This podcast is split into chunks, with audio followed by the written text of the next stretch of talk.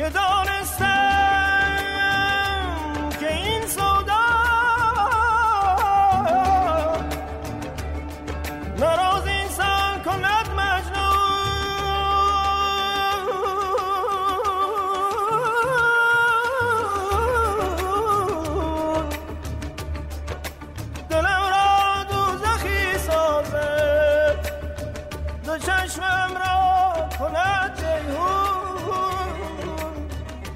روایت نینوا نینوا فصل دوم. پیشکشی به آستان امام آزادگان. حسین علیه السلام. حسین.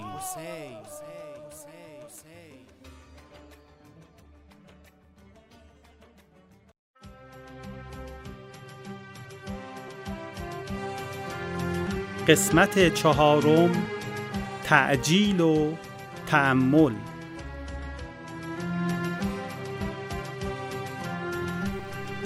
در مجلس پیش شنیدیم که امام حسین علیه السلام و عمر ابن سعد در یک ملاقات شبانه با هم گفتگو کردند ولی هیچ کس از محتوای آن مذاکرات مطلع نشد.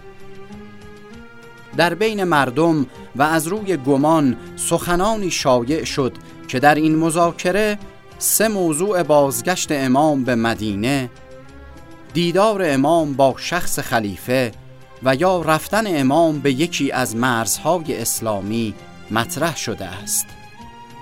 و نیز شنیدیم در پی نامنگاری عمر سعد نظر ابن زیاد کمی تغییر کرد اما با شیطنت شمر ابن زیاد در نامه ای عمر سعد را توبیخ و دستور داد حسین ابن علی را به تسلیم وادارد یا با ایشان بجنگد و به قتلش برساند. شمر با نامه عبیدالله به سوی عمر ابن سعد رفت و پنج شنبه نهم محرم نزد او رسید و نامه را برایش خواند. عمر ابن سعد گفت وای بر تو چه کردی؟ خدا مرگت دهد چه زشت پیغامی برای من آورده ای؟ به خدا قسم گمان می کنم تو عبیدالله را از پذیرش نامه من باز داشتی کاری را که امید داشتیم با صلح و سازش به پایان رسد خراب کردی به خدا قسم حسین تسلیم نمی شود. او روحیه تسلیم ناپذیر دارد. شمر گفت این حرفها را رها کن. بگو بدانم چه خواهی کرد.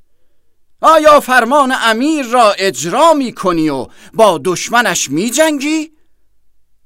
اگر چنین نمی کنی لشکر را به من واگذار کن. هرگز! این شرافت برای تو نخواهد بود. خودم عهدهدار این مسئولیت هستم و فرمان امیر را اجرا می کنم به خودت به پرداز و سرکرده پیاده نظام باش.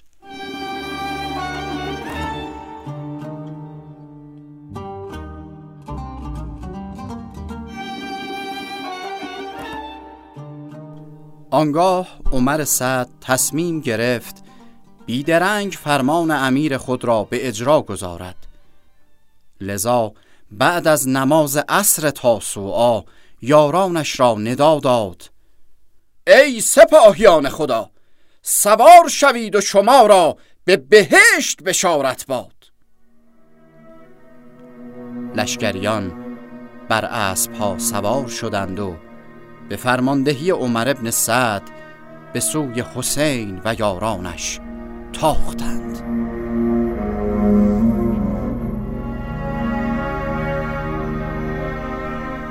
امام علیه السلام مقابل خیمه خود نشسته دست به شمشیر گرفته و سر بر زانو گذاشته به خواب رفته بود. ناگاه با حیاهوی سپاه دشمن بیدار شد. زینب کبرا سراسیمه نزد برادر دوید و گفت برادر مگر هیاهوی سپاه را نمیشنوی که نزدیک شدند علیه السلام سر از زانو برداشت و فرمود. همکنون رسول خدا را در خواب دیدم که فرمود تو نزد ما زینب با شنیدن این سخن به صورت خود زد و گفت ای وای! امام علیه السلام فرمود خواهرم وای بر تو نیست. آرام باش خدا تو را مرحمت فرماید.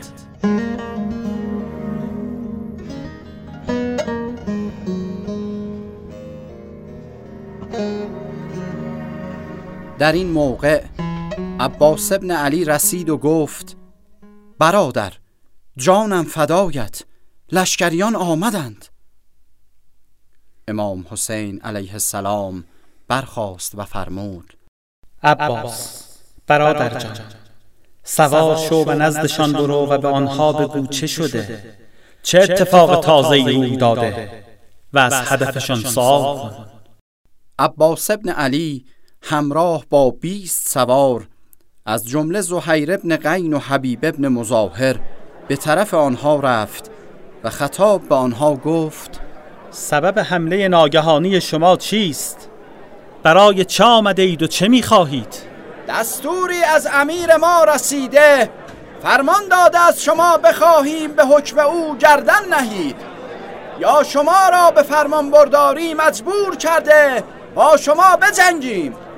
عجله نکنید تا نزد عبا عبدالله بازگردم و سخن شما را به او بگویم. شتاب کن! بگو و با جوابش نزد ما بیا. عباس ابن علی به تنهایی اسبش را تاخت و با سرعت به سوی امام بازگشت و خبر را به ایشان رساند.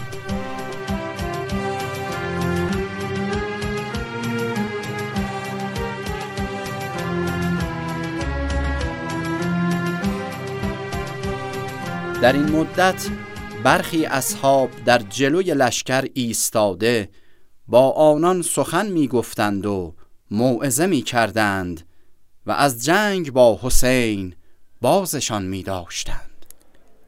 حبیب ابن مظاهر به زهیر ابن قین گفت اگر می خواهی تو با اینان سخن بگو وگرنه من سخن بگویم. زهیر گفت تو پیش قدم خیر شدی پس خودت نیز با آنها سخن بگو. حبیب ابن مظاهر خطاب به زهیر ابن قین به گونه ای که دیگران بشنوند گفت آگاه باش که به خدا قسم در فردای قیامت چه بد گروهی هستند آنها که نزد خدا می روند در حالی که خاندان پیامبر و اهل بیت او و آبدان سخت گوش در سهرگاهان این شهر و بسیار یاد کنندگان خدا را کشتند. این سخن به گوش عزرت ابن قیس نیز رسید. عزره گفت هرچه به توانی خودت را پاک جلوه می دهی پیر مرد. زهیر گفت ای عذره بلکه خدا او را پاک و هدایت کرده است. عذر از خدا بترس من خیرخواه تو هستم. تو را به خدا قسم می دهم از کسانی مباش که گمراهان را بر کشتار انسانهای پاک یاری می کنند ای زهیر تا جایی که می‌دانیم تو از یاران این خاندان نبودی. آیا از جایگاه امروزم معلوم نیست که از یاران این خاندانم؟ به خدا قسم من چون شما نامه‌ای به حسین ننوشتم فرستاده‌ای به سویش نفرستادم و وعده یاری به او ندادم. ولی در مسیر به حضورش رسیدم و چون وی را دیدم به یاد پیامبر و منزلت حسین نزد پیامبر افتادم و دانستم که از طرف دشمنان او و گروه شما چه بر وی پیش خواهد آمد. پس تصمیم گرفتم او را یاری کنم و در لشکر او باشم و جانم را فدایش کنم تا حق خدا و پیامبر را که شما آن را ضایع کردید حفظ کنم.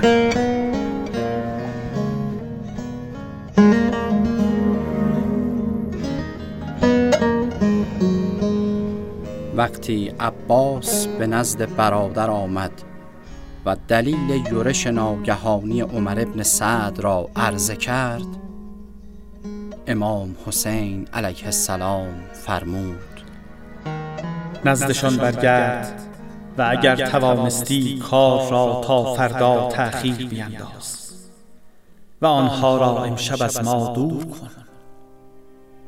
باشد امشب برای خدای خود نماز بخوانیم و دعا و استغفار کنیم.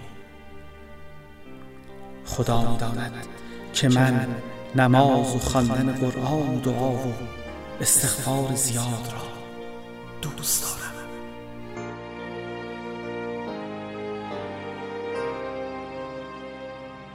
خوشا آنان که الله یارشان بی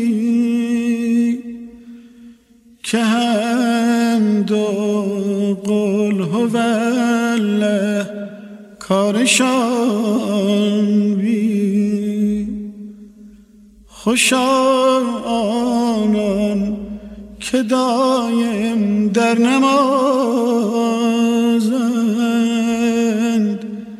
بهشت جاودان بازارشان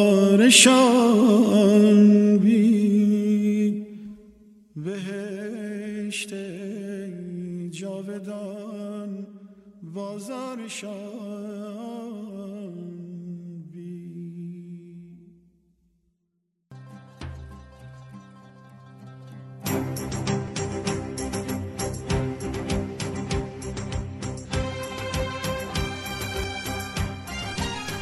راویان وحید پور اسماعیلی امیر فرهادی. انتخاب موسیقی و افکت کاوه افزل پشتیبان فنی داریوش حری. مشاوران تاریخی دکتر مصطفی پیرمرادیان حجت الاسلام وحید نجفیان. کاری از گروه پژوهشی هنری آوای حنیف. تهیه شده در واحد تولیدات رسانه‌ای کتابخانه زهراییه نجف آباد. تابستان 1400 خورشیدی.